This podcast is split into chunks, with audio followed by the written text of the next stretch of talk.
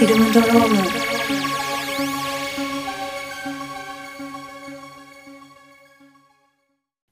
ようこそフィルムドロームへ。カンです。ドキドシボーイです。池田です。はい、えー、今回は、えー、さんがつにじゅうごにちに公開した、えー、ギレルモ・デル・トロ監督の最新作ナイトメア・アリーについて、えー、ネタバレありで感想を言っていきたいと思います。でまず、まあ、簡単にあらすじだけ話すと、えーまあ、なんか闇を抱えている主人公スタンは、えーまあ、ある町に訪れた時に、まあ、サーカスのショーみたいなのを、えー、目にするんですね。で仕事も何もないスタンはそこでサーカスの団長に目をつけられて、えー、雑務の仕事を始めるんですけれども、まあ、徐々にサーカスのパフォーマーたちとも、えー、仲良くなっていって、で特にそのジーナとピートっていうふたりがやってる頭手術のショーのアシスタントになるんですね。で、まあ、そのピートっていうアル中のおじいちゃんがいるんですけど、まあ、自分の父親のように可愛がってくれたんですが、まあ、ある日、まあ、アル中っていうのもあってピートにお願いされてスタンはお酒を渡すんですけども、まあ、誤ってホルマリンをあげてしまうんですね。うん、で、まあ、ピートが亡くなっててしまいます。で、まあ、ピートがかつて得意だったっていう読心術のメモを入手したスタンは、まあ、サーカスにいる美人パフォーマーのモリーと結婚して、まあ、都会に出て、でその読心術のショーをし始めるんですけども、まあ、そこからどんどん彼の人生が崩壊していくっていう、まあ、原作があるノワール映画になってます。で、えーまあ、キャストもすごい豪華で、まあ、スタンはブラッドリー・クーパーが演じてて、あとその結婚するモリーに関してはルーニー・マーラで、えー、あとはジーナっていうのはトニ・コレットが演じてて、あとはサーカスの団長はウィレム・デフォー、我々のウィレム・デフォーが演じてます我らが我らがね、はい、でまあ今回がっつりまあ、ノワール映画として歌っているデルトロ映画としては初めてっていうところで、まあ、ものすごく、まあ、デルトロファンと、まあ、あとノワール映画ファンとしては期待が高まってた映画だと思うんですけども、まあ、この映画について感想を言っていきたいと思います。じゃあフレッシュな先出しさんからいきますや炊き出しから、はい、どうですか。いやー炊き出しはね、この映画あのーなんかね、結局何かっていうと、あの、ふ普通だったんですけど、ね、あの、トータル普通でした。あの、面白かったです。面白かったです。うんうん、ただね、普通でした。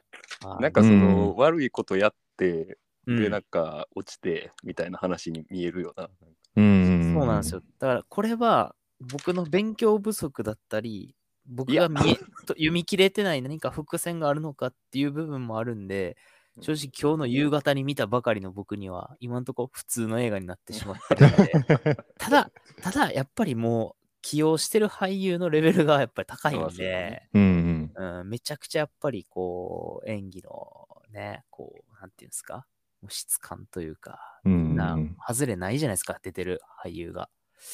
すげえ面白いなーっていうのはあるんですけどね。うん、なんか、うーん、あんまあとはあれですね、あの、オチが普通にこう、分かってしまうというか、うん、絶対そうなるやろなーって思ったのが、まあ、案の定やったんで、うんうん、なんかその辺とかは、まあまあまあ、うーんって感じなんですけど、ただまあ、その俳優陣が結構やっぱ仕上がってるんで、あなんか、おもろいなっていうふうには思ったんで、あとはそのなんか、読心術とかのこう、内容とか、あの辺のなんか、うん、こう、なんていうんですか、仕組みみたいな、なんか、うん、僕ちょっと、はい、あれは結構面白いなと思ったんですけど、うん、まあなんか、にしてはその最後の畳みかける部分雑やなとか思ったり、モリーに変装させるっていうめちゃくちゃチープな、そうだね。なんかその、だから、なんかスクープするなよと、幽霊、幽霊ショーやめろってみんなから言われて、やっちゃうっていうところに、まあ、ミソがあると思うんですけど、まあ、そうっすね。なんか、もう一押しって感じでしたね、僕は。はい。うんうん、そんな感じです。ちょっとまとまってないんですけど。はい。うん、でそうだよね。まあ、やっぱノワール映画って言ってるだけあって、うんまあ、バットマンも同じだったけど、まあ、そのスローなペースっていうところはあるから、うん、まああんまりその盛り上がりがそこまでないっていうのはあって、うんまあ、ただやっぱりデルトロ映画に共通するところで言うと、まあ、やっぱり映像はすごい、うん、あの美しい感じだったし、うんまあ、見てて、まあ、すごい、まあ、満足感はある映画だったかなと思うけどね、うんうん、でそのビジュアル的なところで言うと、まあ、その冒頭から最近昔 の, あのノワール映画見てるけど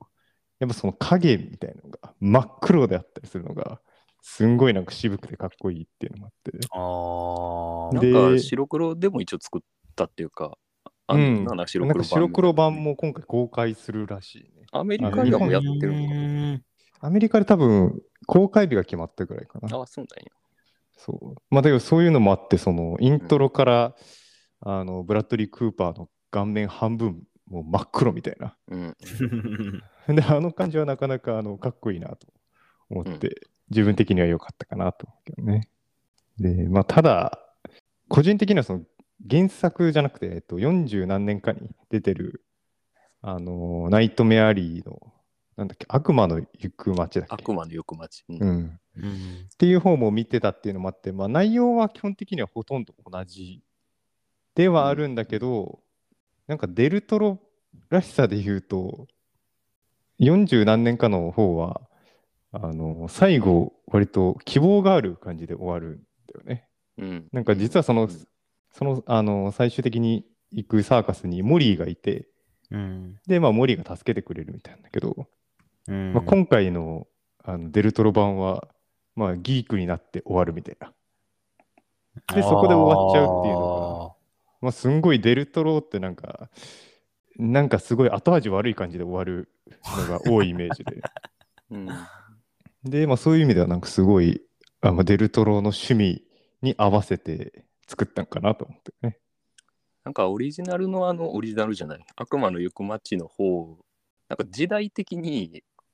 なんかあその落ちて終わるみたいなのがあんまり良くないみたいな、うん、不道徳な感じの映画が規制されてたっていうか、うん、なんかそういうのがあって、まあ、あのちょっとハッピーエンド感は付け足したような話らしいけどね。あなんか本はあのー、今回のデルトロ版と同じように、うん、ギークになって終わるっていうのは当時はなんかそのヘイズコードっつって、うん、なんかその自主規制みたいのを結構映画の中でいろいろしてたからなんかそういう、うん、なんかもうネガティブな話っていうのは規制対象になってたからやっぱああいう明るい話に戦闘公開しづらいみたいなのがあったみたいな。あーなるほどね、うんうん、なるほどっすね、うん、それはまあ、うん、オリジナル本原作とかには結構忠実な話なのかな。まだ途中までしか読んでないけど原作を、まあ、しかも綺麗っちゃ綺麗やしなあの頭の話から最後結局帰結するのが、まあ、獣人獣になるっていう話、まあ、円環にはなってるからそうですね、うん、確かにあでもそうなんですねそうオチが違うんですね一応、うんまあ、ちょっと付け足した感みたいな無理やり足したみたいな話でまたそのあの前の映画との違いで言うとそもそもあの主人公のスタンの話がなんか今回のデルトロ版肉付けされてるみたいな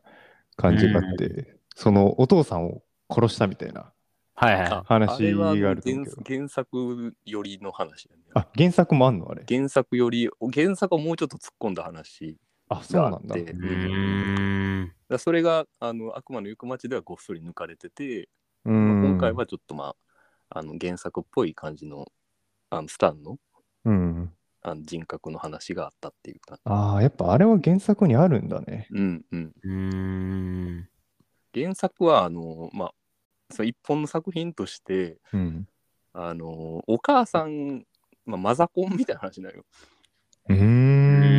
んで今回のあのナイトメアリーではその部分を抽出して、まあ、お父さんへのこう憎しみというか、うん、っていうのにまあ話をこう持ってきてたけどその裏側にはまあお母さんラブっていうのがすごいあるねっていう話が原作ではある、ねえーえー、そうなんだそうそうそうそう、まあ、なんかそれですごい気になったのが、うん、その現そのよんじゅう何年の方で、まあ、やっぱりこの最後のセリフ、このギークギークになるべきくして生きてきた人間だみたいなセリフがあると思うんだけど、うんうん、あれのそのオリジナルの文があのよんじゅう何年だと I was made to be geek みたいなこと言ってるのに対して、うん、今回は I was born to be geek みたいな言ってて、うんうん、なんでそんな変えたんだろうなとっていうのが若干引っかかって終わったんだけど、うん、うーんあのー、ただなんか今回はそのバックストーリーがあったっていうのもあって、そのスタンに、うんうん、でまあもともとあの私は悪人だったみたいな、うん、要はスタンは、うんまあ、要はノワール映画ってそのなんか一般の人とかあんま悪くないのにいろんなあの悪い選択肢をして罪人になってしまったみたいな話が割とテンプレとしてあるのに対して、うんうんうん、今回のストーリーはどちらかというともう最初から罪人であって、うん、で最後だからまあもともと罪人だから俺はギークなるべき人間なんだみたいな話なんかと思って、うんうんうん、なんか そ, そういうニュアンスの方が強く感じたよな、うんうん、でも本がもうそういうストーリーなんだ、うん、うん、なんかそうそうもっとがっつりがっつりマザコンみたいなうーん、えー、その設定があるんですねがあって、まあ、その部分を要はあのケイト・ブランシェットの心理学者、はいはいはい、リリスですね、まあはい、そうリリスに見透かされて、まあ、うまいこと使われるみたいなその感じだよな、そのマザコンっていうのを見抜かれているみたいな。なるほどなるほど。でまあスタン自身もそういうまあ母へへのその執着みたいなのがどうしてもあるから、うん、母性をちらつかされてこうどんどん入り込んでいってしまうみたいな。うーんそうなんだ。そうそうそう。いやなんか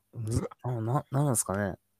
あなんか、うん、かなっていうのは確かにわかるよね。うん、ただみたいなね。これなんか僕まだ見立てでフレッシュな状態で何もこう、うん、この先のことを調べず言うとしたら、うん、結局あのリリスでしたっけ、えーあのうん、あいつは何がしたかったんですかこの、まあ、あれはそれこそまあファンバタル的な、うん、そのあれこそノワール感みたいなのがまああるというか、はい、ノワールあるあるなんですかね。ノワールあるある感はあそこは結構集約してたような気もする。なるほどなるほど、まあ、ただ俺もそこがすごい気になってて、うん、あの個人的にはあのただの悪女じゃない感があったじゃん。何か裏にあるんだろうなみたいな、うん、あれは何やったんやっていうのは確かに分かるけど、 そ, それが分からん、うん、ファンバタール的な感じすんだあれば、もう本当にただのクズの女みたいな感じにしちゃえばいいのに、うんうんうん、なんかあるけどそれが何なのか多分どう考えても答えは見つからないみたいなのが若干もやっとする、うんうん、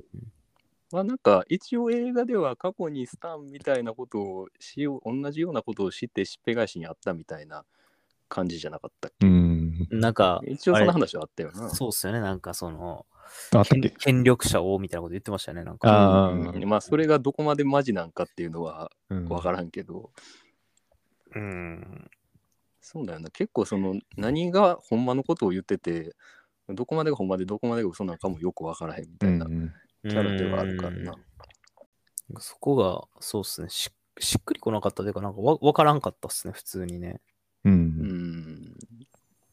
まあでもスタンを同じことをしてあのスタンより一枚上手だったっていう、まあそうですね、まあそういうことだね、そういうことであるんでしょうね、うん、なんかねちょっとかわいそうでしたねスタン、うん、いちドル札やん全部とか言ってそうだよなあれはそうだびっくりする最後普通に俺なんかめっちゃかわいそうやんって思って、うん、で銃撃たれて耳撃たれていたーとか言って逃げてで最後になるわけですからね、うん、なんかそうか、まあ、恐ろしい人よな、うん、あのでも最後の、まあ、そのいちドル札っていうのが分かってそこから買えるやんか、うん、あのリリースにまた会いに行ってこれ悩んでみたいな話になった時が一番やばいよな。うん、いや、や、やばかったさ。あれ、な、なんですかみたいな。あ、またちょっとおかしなったんですね、みたいな。うん、診察しましょうか、みたいな。わ、わけわかんなくなってましたね。もう怖すぎる。現実か、これは何なのか、みたいな。えー、な、えー、まで何が、えー、みたいな。警察来ましたね、とか言って。わらー言って。P とか言ってたじゃないですか。その、一回手帳を寝てるときに、そのスタンが見ようとしたときに、うんうん、あかんみたいな。これ見たらあかんみたいな。うん、俺言ったらおかしくなるみたいな。うん、嘘が、嘘がすべてなんか現実に見えてみたいな。なんか、で、なんか破滅するみたいな言ってたじゃないですか。うん、っていうのが、まあその後ずっと続いていくと思うんですけど、結局、ほまあ、スタン本人はいけ、いけてると思ってたのが全部あのリリスに実は仕組まれてて騙されてて、うん、まあいちドル札になるっていう話なんかなってやんわりっすけど見てて思ったんですけど、でもまあしっくりこなかったんで、うん、結局何やったのっていうのがちょっとなんか腹落ちしなかったっすね僕は。うん、確かにな、うん、まあこれ個人的にははい。うーんっていうのもあるねんけど、そのまあもともとも独身術でやろうとしてたやんか、はいはい、でなんかまあおかしなった原因で考えたらその、まあ、リリスと絡み始めてからどう考えてもおかしくなってるなと映画では思って、うん、でなんかまあその雑なあれでいくと、まあ、独身術で頑張ってるうちは良かったんけど、うん、なんかそのリリスの情報を当てにしてなんかそっからこう、うんまあ、雑な独身術が始まるやんか、うん、知ってることでやってますやんそれはみたいな、もともとは知らんと思ってたんでさ、うん、そっからおかしなってるからなんかもっと自信持ってやってたらうまいこと言ったんじゃねみたいな、うんまあ、なんか努力をやめてしまった結果みたいな。確かに確かに、うん、あのー、ピートのこうあれですよねノウハウをピートのノウハウぐらいまで良かったよね。そうですね。ピートのあれあの本にはあれ映画でどうなってるか忘れたけど原作とかでは別にそんなまあ大したこと書いてないっていうか、うん、なんかそのまあ技術的なことを書いてるわけじゃなくて、うん、なんかその統計みたいなのを書いてんねんな。だか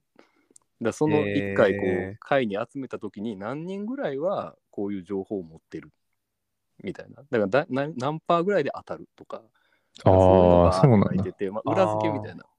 その技術は技術でまあ持っててそれの裏付けが一応書いてるみたいな感じだから、そんなあの本自体にどうこうはそんなにないねんけど、あ、そうなんだ、ね。そうだからまああの本を読んだ上でやっぱり頑張って技術は技術ですよみたいなところがあったりするから、うん、だからその読んでて頑張ってるうちは良かったけど、なんかもっとやろうみたいな話になって、あのー、人が要は取った情報を当てにしだしてからなんかうまくいかへんくなったから、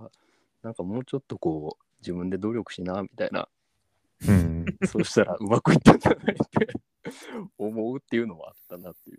うん、確かに確かに。でなんか、うん、あの最初のサーカスの時点からずっとこうなんか英語だと ス, スプークショーでしたっけ、まあうん、幽霊のあれを や, やつでやんなよみたいなみんな言ってたじゃないですか、うん、口を揃えて、うん、でそれをあの最初に出てきたあのハンジがいたじゃないですか偉いさん、うんうんうん、あの人にやったあたりから狂い始めて、うん、まあその後あの、うん、あのなんか大富豪のあのおっさんにやるっていうところが、そうそうそうそう、まあその確かにそこっすよねおかしくなってるのは。そうそう、うん、だからまあその半時ぐらいまではなんかそこそこ、うん、うまいこと言ってたというか、まあ、相手にしてる人間もまあほどほどでよかったかもしれないけど、うん、もっとこう攻め出してからがちょっとなっていう、うん、ちょっと勢いづきすぎたんじゃないって思う、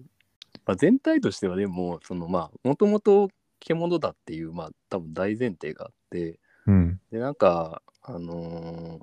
映画でも冒頭なんかそのバスで移動してたらなんか気ついたらなんかそのフリクションのとこについてみたいな感じみたいなか、うん、なんかそれってもうもともと獣人だった人がもう獣人だったことをこう忘れて、ほんでなんかこう現代に来たみたい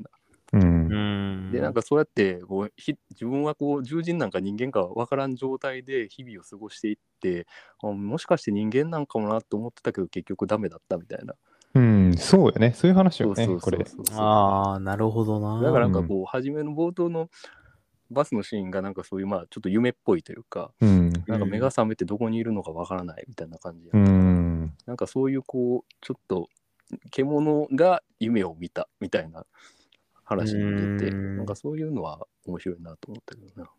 うーん、だから最後すごくこう泣けるというか、ああ や, やっぱ俺ってダメなんすよねみたいなちょっと勘違いしてましたみたいなのが結構ちょっと泣けてしまうっていうのがあるよね。うーん、確かに確かにそうですね。最後とかそうですね。そのカンさんがさっき言ってたそのその英語の違い言ってたじゃないですか。うん。born to be みたいな話。うん、あれなんか和訳でも俺はそういう運命なんだとか言って笑いながら言ってるんで、うん、確かにそういう風に捉えたらめちゃくちゃハマりますね。最後のシーンとかは。まあやっぱデルトロ映画ってこの、うん、パンズラビリンスとかもそうだけど、そのいっかい、はい、最後まで見たらにかいめちょっと見方が変わりますよ系が。この中で好きなイメージがあって、うん、だから今回もそのやっぱ最初にまあ多分殺したんだろうなみたいなのあるけど、その誰かを殺したんだろうなみたいなの分かるけど、うん、まあそれが誰なのかもよく分かんないしみたいな。で最後に、うん、まあそれが父親だったよみたいな、うん、まあ要はだからもともとあのさっき池田言ったようにまあ罪人だったっていうのが分かって、うん、あの冒頭を見ると割とその初回は意外とスタンってその純粋なね、あのなかなかいい青年みたいな風に 見,、うん、見れるけど、まあ、単純に、まあ、それはまあ一言もなんか喋らないみたいなのもあったと思うけど、うんまあ、それもあの今ではまあなんかちょっと 理, 理由がわかるというか、うんうん、で、まあ、あのよんじゅう何年かのその映画そういう意味ではなんか今話聞いてるとそっちが割と普通のノワール映画のフォーマットに入れすぎてるだけで、うん、そんなシンプルな話じゃないっていう話なんね。いろいろ悪い選択してみたいな話ではなくて、モラルの話で言うと悪い選択肢をしたっていうところよりは、うん、あの罪からは逃れられないよみたいなテーマっていうことなんよな多分。なるほどな。転落人生うんぬんじゃないってことですよね、そもそも。うん、そうそうそう。はいはい。ああ、そう捉えたら、ちょっと見方全然違いますよね。うん、ああ、ほんまやな、確かに。うん、で、まあ、その原作はもっとその、タロットとかがもっとがっつり話に入ってくるというか、うん、それこそ章ごとの、あの見出しがもうタロットの、うん、あるからの名前になって、えー、えー、デルの版も悪魔の行く街もなんかそういう要素はかなり薄まってたような感じがするけど、もともとはもっとそのタロット要素が強い。ああ、そうなんだ。うん、でまあそういうまあ占いとか、うんまあ、魔術とかの力をこう、まあ、信じてはないやんか、そのスタン自体は。うんうん、でただその、まあ、世界にはそういう力が働いてる。魔術が働いてるよっていう大前提があって、でまあ、スタン自身もそういう、まあ、力を信じてはないけど自分では使ってるみたいなところがあるのか、うん、なんかそれの、 その、まあ、魔術に対しての、 その邪険な扱いっていうのが結構しっぺ返しとしてやってくるっていうのも要素には入ってたり結構や、うんややまあ、原作は結構面白いねんけど、うん、もっとまあ複雑な話というかでそれこそスタンも今回の映画ではその要素はなかったけどもうほぼ牧師みたいな感じに原作ではなるんよ。へえー、なるほどね。もっとこう立ちが悪いというか、うん、そうそうだからまあだいぶその辺は薄まってたけどもっとこう魔術とかマジック要素がもっと強い、えー、それをまあトリックとして使っていくことにまあちょっと悪があるというかで気づいたらそのまあ心療内科からあのだいぶやられてしまうっていう感じかな。うんなんかそれを聞くとなんかデルトロって言ったらそういうファンタジー的なのが得意なわけだから、うんうん、もう少しやってもよかったんじゃないかと思う。確かにそれはちょっと思ったというか、 だから美術とかでも初めのそのフリクショーのとことかもすごいやってたやんか、うん、で原作だとそのまあ、うん、途中からそのまあ牧師みたいな感じになんねんけど、うん、そのまあ自分の教会みたいなところを手に入れんねんな、うん、でそこがまあお化け屋敷じゃないけどその自分用に改造しててその屋敷を、うん、そのラップ音とかがするようにしたりとか心霊が見えるような小細工をしてたりとかはい、はい、なんかすごいしてそこにまあ信者を入れてあこうやって心霊が見えますよみたいなことやったりしてみんなみんな騙していくんやけどへ そ, そういうのは全くなかったからうんそれこそなんかデルトロ感あると思うやんか、うん、そういう屋敷でみたいないや面白そうそうそうなんかそういうのはなかったからちょっと意外やったけど多分原作というよりかはその悪魔の行く街のリメイク感が強かったかなと、そうだね、うん、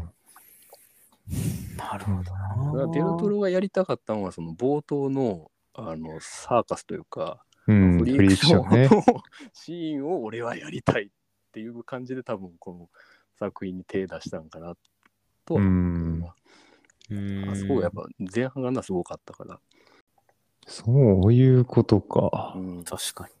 ただなんかこれあれよなそのやるきっかけかどうかはあれやけどもともとデルトロがこの悪魔の行く街を知ったのはあのー、あれよなロンパールマンロンパールマンヘル、ヘルボーイ、ヘルボーイの紹介でしょ。ロンパールマンに教えてもらったみたいな。うん。そう、だからそれもあったから本がき、うん、そうそうそうそう。だから原作寄りになってんのかなと思ったのね。うんうん。だから原作の話でいくと、まあそのちょっとお父さんの話がちらつくあたりが、うん、ちょっとまあ原作にはどちらかといえば近いんかなと思ったけど、まあただベースは悪魔の行く街。がベースじゃないかなっていう。ああ、そういうことか。うん、まあその話、その原作の話をどんどん聞いていくと、なんかやっぱりもう少し違う方向性でも良かったんじゃないかなと思ってきちゃうけどな。まあ、うん。まあ面白くなかったわけではないんだけどね、やっぱり今回も。うんうんうんうん。うん、やっぱりそのデルトロらしさっていうのはあるわけだから。まあそれ、うん、そういう意味ではまあ楽しめるそうやな映画ではあったけどうんなんかそこに時間使いすぎちゃうっていうのは毎回思うとこや美術関係のあのお披露目会がすげえ時間かかるからさ、うんまあ、それ自体にそのメッセージを込めてるんですよとか言うんやけどいやお前多分それ美術見せたいだけよなみたいな話で要素あるからさその話いろいろ見せたらいいのにとは思うところだ確かにそこは見せ場ではあるっすもん、ね、毎回そうやからでも世界観映像美そうそうそうそうめっちゃそれがやりたくてやってる節があるからまあねそれは言えんけどな、うん、話はまあええんやみたいなそうですねなんかやっぱでもうまいっすよねそのなんか美術っていうところに関してはとにかく、うん、あ世界観すげえっすよねそうやねなあのセットとかもすごいしななんかいやー作りあと絵の句ね絵の句あ、絵のかな絵のかなあれ、分かれへんとこではあるよ。あれ何なんだろう俺、あれ本当に分かんなかった、よく。いや、なんかこれ、僕も、ちょっとその、いや、意味分かんなかったんで、なんかいろいろ調べたんですけど、うん、なんか、これ、なんか一個の仮説っすけど、そのなんか旧約聖書に出てくるやつやと、絵の句というのは。うん、で、なんか、まあ、神と共に歩む者、神に連れて行かれた者みたいな言い方で、うんうん、ですごい今言ったら力を持ってるんですよね、そもそも。うん、で、言ったらその、あの真ん中にでっかい目があったじゃないですか。うん、要はだいさんの目があって、うん、で、それがなんか、いわばその、まあ、千里眼じゃないですけど、なんかそれがまずその、スタンのあの、要は独身術とかと、まあ、リンクするみたいな。ところがいっこあるらしいんですよね。一応ね。いや、わかんないですよ。仮説ですけど。うん、で、なおかつ、その、なんか言ってたじゃないですか、そのエピソードの、その、エノクっていうのは、母親のお腹の中で暴れて、母親を殺すみたいな。うんうん、そうそうそうそう。で、なんか、その、やっぱ女性に対してその何かをして、女性をこう、死に追いやるみたいなところが、うん、まあ、なんか最後の、あの、えエズラでしたっけあの、お金持ち。あなんか、あの、ジジイ。あなんかああれそうそうそうあれともなんかリンクしてるみたいなことがあってでなんか一個の仮説なんですけどやっぱその実はそのあのエノクがまあ実はもう呪いの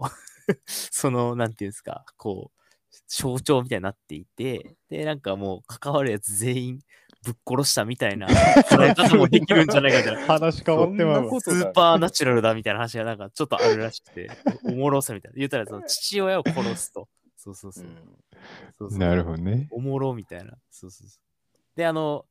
結局、そのウィレム・デフォーを扮するあのオーナーも、結局ね、これ、あの最後に出てきたオーナーに渡してるわけじゃないですか。うん、そう。だから、誰もね、あの幸せになってないんですよね。うん、周りの人はみんなね。原作者のグレシャムでしたっけ、ウィリアム・リンゼ・グレシャム、うんうん、で彼もあのあの自暴自棄になってでアルコール依存症で、うん、もう家庭崩壊みたいな、うん、で最後は睡眠薬飲みすぎて死ぬっていう、うん、もう結構あのこのストーリーになぞられてんのが普通に原作者っていうなかなか渋いんですよね。そう思うちょっと面白いな。そのグレシャムさんは、うん、このまあ、ナイトメアリーを書いて、うん、その後にアルチューになってるから、うん、前やったらさ自分の体験を書いてるみたいな感じになるけど、そのこれ書いて一発当てた後にそうっすねアルチューになってるからそれ原作の方に自分が寄せられてるっていう、うん、呪いの本や。いやだからいや呪いの本あるいはエノクなんですよこれいやなんかすごいだからエノクの意味が僕最後まで分かんなかったんですよね。だから、うん、最後もわざわざ出してたんで、うん、なんなんやったのかな。エノクはデルトロオリジナルよね多分。多分そうっすね、うんうんうん、原作ではなくあんまそんなまだ俺も最後に読んでないからあれけど、うんなんか冒頭とかも別に出てきてなかったと思うけど、うーんそうですよね。ちょっとこれはわからないなえでも結構エノクのビジュアルちゃんとやしてたじゃないですか、うん、力入れてんなと思って見てたんで、うんまあ、最後に持ってくるあたりね、うんまあ、あとあれだよねあのスタンがそもそもあの独身術するときにもなんか第三の目みたいなああ、そうですよね。なんかあるんだろうけど、ちょっと分かりませんでしたね。関連性はあるんでしょうけど、うん、もう分かんないですね。エノクが、まあ、とりあえず呪いのその物体なのかもしれないし。うん、もしそんな話にしてもうたら、ノワールもクソもないな。あのホラーみたいな。うんあのスタンのなんか目隠しはあれは元ネタがあるらしいけど、ああそうなんだ、えーうん、何かはちょっと全く思い出せないけど、うん、スタンがなんかあれよな、エノクはなんかそのお母さんをまあ殺した子供ってことよなあれ。あそうそうそう、うん、そうそうそうそう全然うまいこと言われへんけど、まあスタンもそのまあ原作ではうんまあ、お母ちゃんは別に殺したわけではないけど、うーん母への負い目みたいな、うん、母親のコンプレックスみたいなのが、まあ、エノクにもある。ああ、そうそう、そのリンクはなんか、まあ、ありそうですね。ちょっとな、もうちょいそうまいこと言えたいんやけど。いや、わかるそうです。なんか、じゃないとあれ、何回出てくんねんって思いますよね。うん理由はあれでしょうからね。まあ、その最後のセリフの。もうね、あの、born to be geek って、ね、生まれ、うん、生まれてきた時からみたいな。うん、まだなんか、多分うまくこのパズルのピースをはめたらつながるんかもしれないけど、ちょっとここでは無理かもな。確かに。あのセリフはでもだいぶ考えたらしいわ。あのデルトロさんと今奥さんの脚本の人。ああそうなんだ、えー、あれをボーンにするかどうするかみたいな。あそうなんだ。すげえ悩んだらしいよ。えー、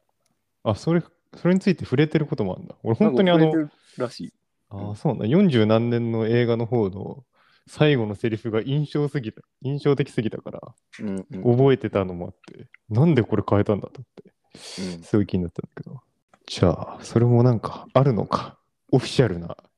理由が、うんうんうん、まあなんかこう、うん、うんこういう感じになっちゃうよねこの、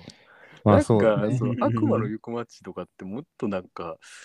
まあ、サスペンスが強いってわけじゃないけど、うん、モリーがあのあの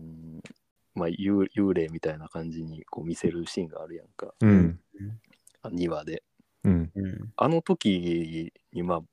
あ, あ無理ですみたいなことを急に言い出すやんか、うん、やっちまった感すごくない、すごいある。こいつやりやがったみたいなニュアンスが、うん、あの悪魔の行く街はすげえ強いんやけど、うんまあ、今回の映画はなんかそうでもなくてあのさらっとやりよるから、なんかそういう意味でのその起伏の中みたいなのは若干気になるところであったけど。うん、ああ、なるほどなるほど。そうわ割とさらっとさらっとしてるやんか。うん。もっとなこう や, やってしまったみたいな、もううまくいくのに、もういけるのにみたいな、うん、そういうちょっとサスペンスが。あるんやけど、なんかそんなあんまりなかった。いや、無理無理とかって終わってましたもんね。うん、そうそう、あんなさっぱりしないよ。もっとあもっと頑張るんですね。もっと頑張って、あ、あともうあとごびょうやればいけるみたいな。そうそうそう。そうそ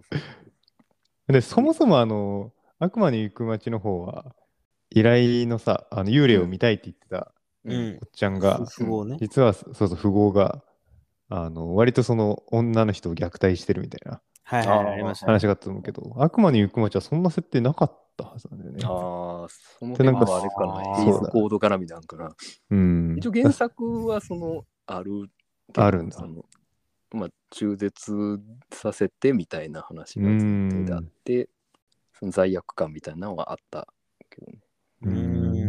んまあ、それもあって、なんか正直その悪魔に行く街はすごい面白かったんだけど、うん、あくまでもそのスタンのあのまあ、本当にノワール映画のフォーマットにちょっとそのフリークショーみたいな、うんうんうん、ちょっとホラー的な要素を加えたストーリーで分かりやすかったね、スタンのストーリーとして、ね、あんまこう内面の掘り下げっていうよりかは、うん、シンプルにそのお話が面白い映画みたいな感じではあるよね、うん、そうそうそうだから今回はその原作に忠実、忠実なのかもしれないけどちょっといろんなストーリーがありすぎて、うん、なんか全体的にふわっとしてるのはあるかもな。うん、確かにな。その悪魔の行く街の方が結構ダイジェスト感はあるんだよな。うん、その見せ場要所要所をこうポンポンポンってやってる感じ。まあ今回の方がまあその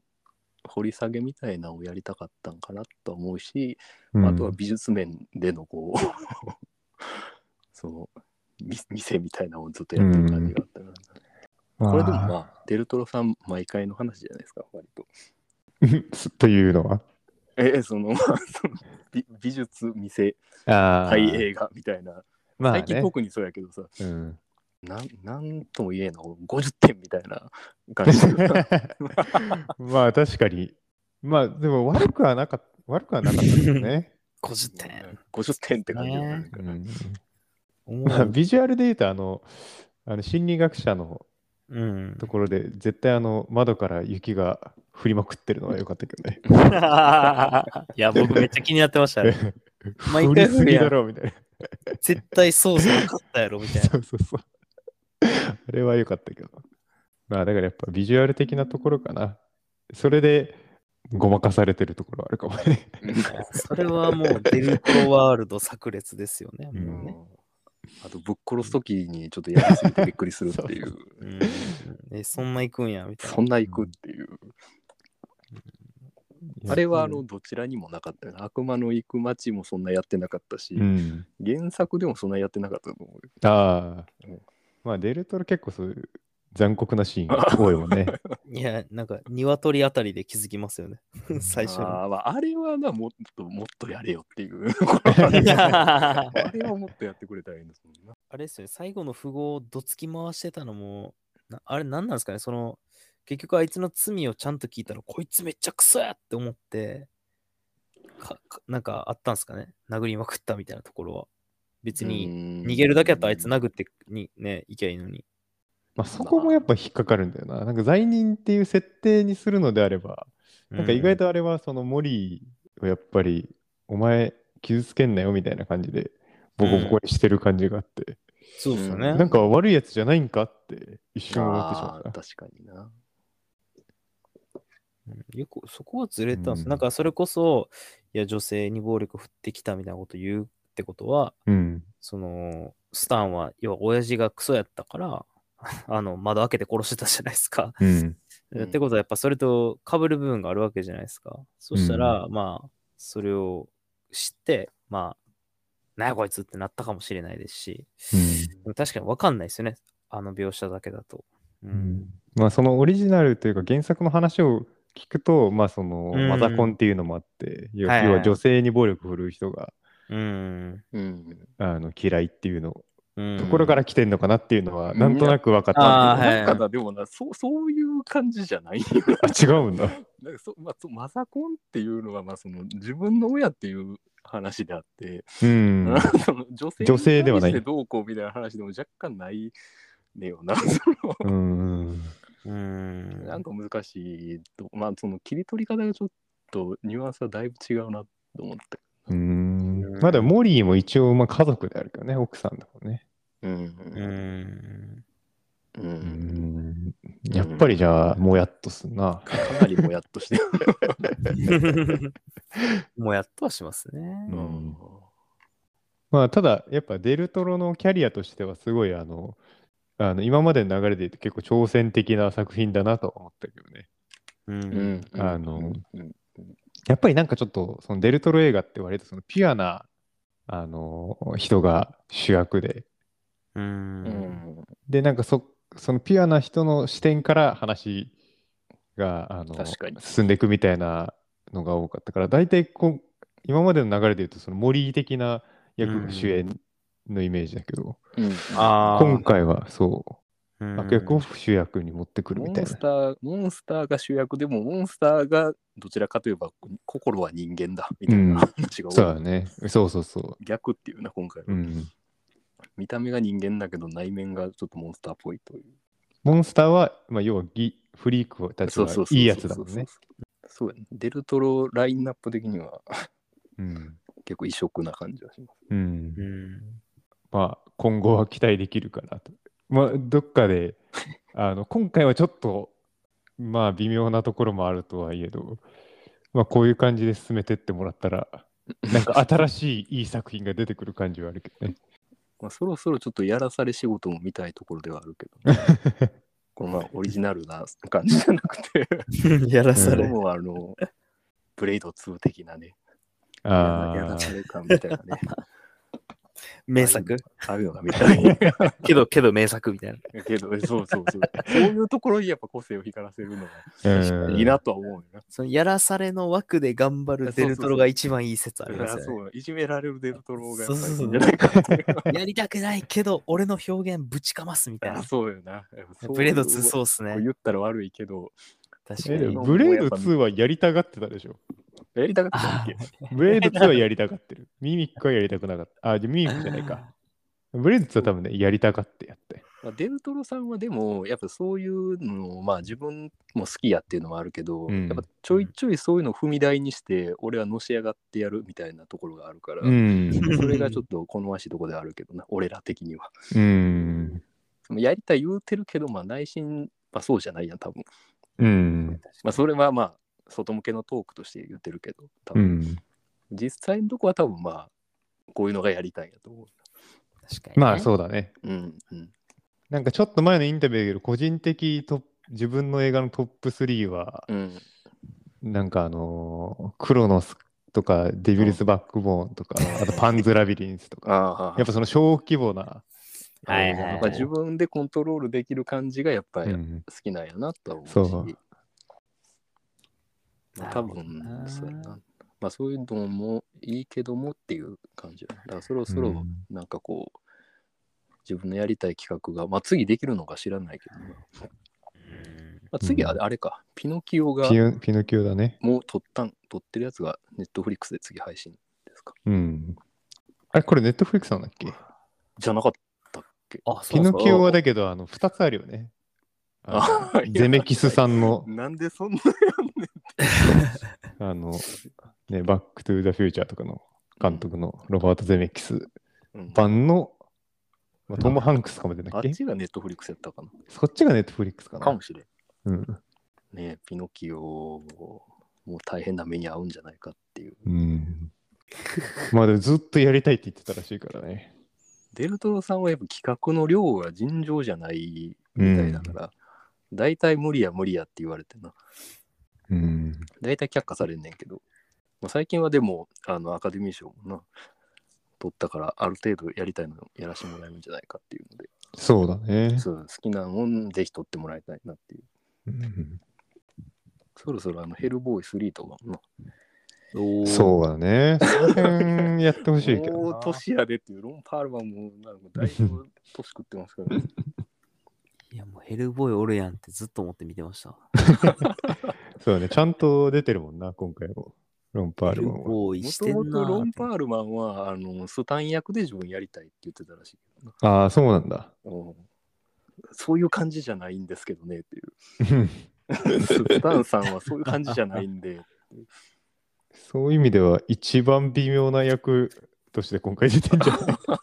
確かに。モリーの子守役でしたもんね。うん。なるほど。じゃあこの映画 ど, どうすかね、こう改めて話してみて、一旦こうこういう映画だと評価って言ったらおこがましいですけど、なんと結論を出すのがいいですかね。いいよなこれな。うん、普通。普通。一旦普通でもって感じですね。うん、バックボーン聞くとおもろいですけどね、今日聞いて思ったのはそれはめっちゃありますよ。確かに映画としてはなんか普通っていう感じになっちゃう。そうだね。なんかまあその美術的には俺はいいもん見せてもらったな感はあんねんけど、うん、そうですね。なんかまあ、はい、うーんそう、うん、映画全体としてうーんって言われたら、まあデルトロさんの今までのこのラインナップも踏まえて考えるとなんかまあ普通っていう感じになってしまうっていう。もしなんかディレクターズカットみたいなのがあるんだったら見せてほしいし、あとまあ白黒やったらどうなんやみたいなのもあるけど、うん、そう、それは結構ある。俺白黒で見たらちょっと好きになるかもしれない。なるほどね。これ自体はちょっと普通っていう感じになっちゃいますね。うん、そうだね。まあさっきも言ったけど新たなフェーズとしてはまあいいかなと思うけど、うん、まあこの路線でずっと続くこともないだろうし、そうやね。まあそうですね、うん、無理やろうし、うん、まあ、そういう意味ではキャリアの、まあ、まだこれからもどんどん作っていくと思うから、まあ、その中で一つこういう作品があってもいいかなっていう風な感じには思うかな。うん、うん、まあてな感じで、まあ、デルトロのね、まあ、過去の作品もいろいろあるっていうところで、じゃあ次次回はデルトロ監督にフォーカスして話していこうかなと思います。はい。また次回お楽しみに。I bitches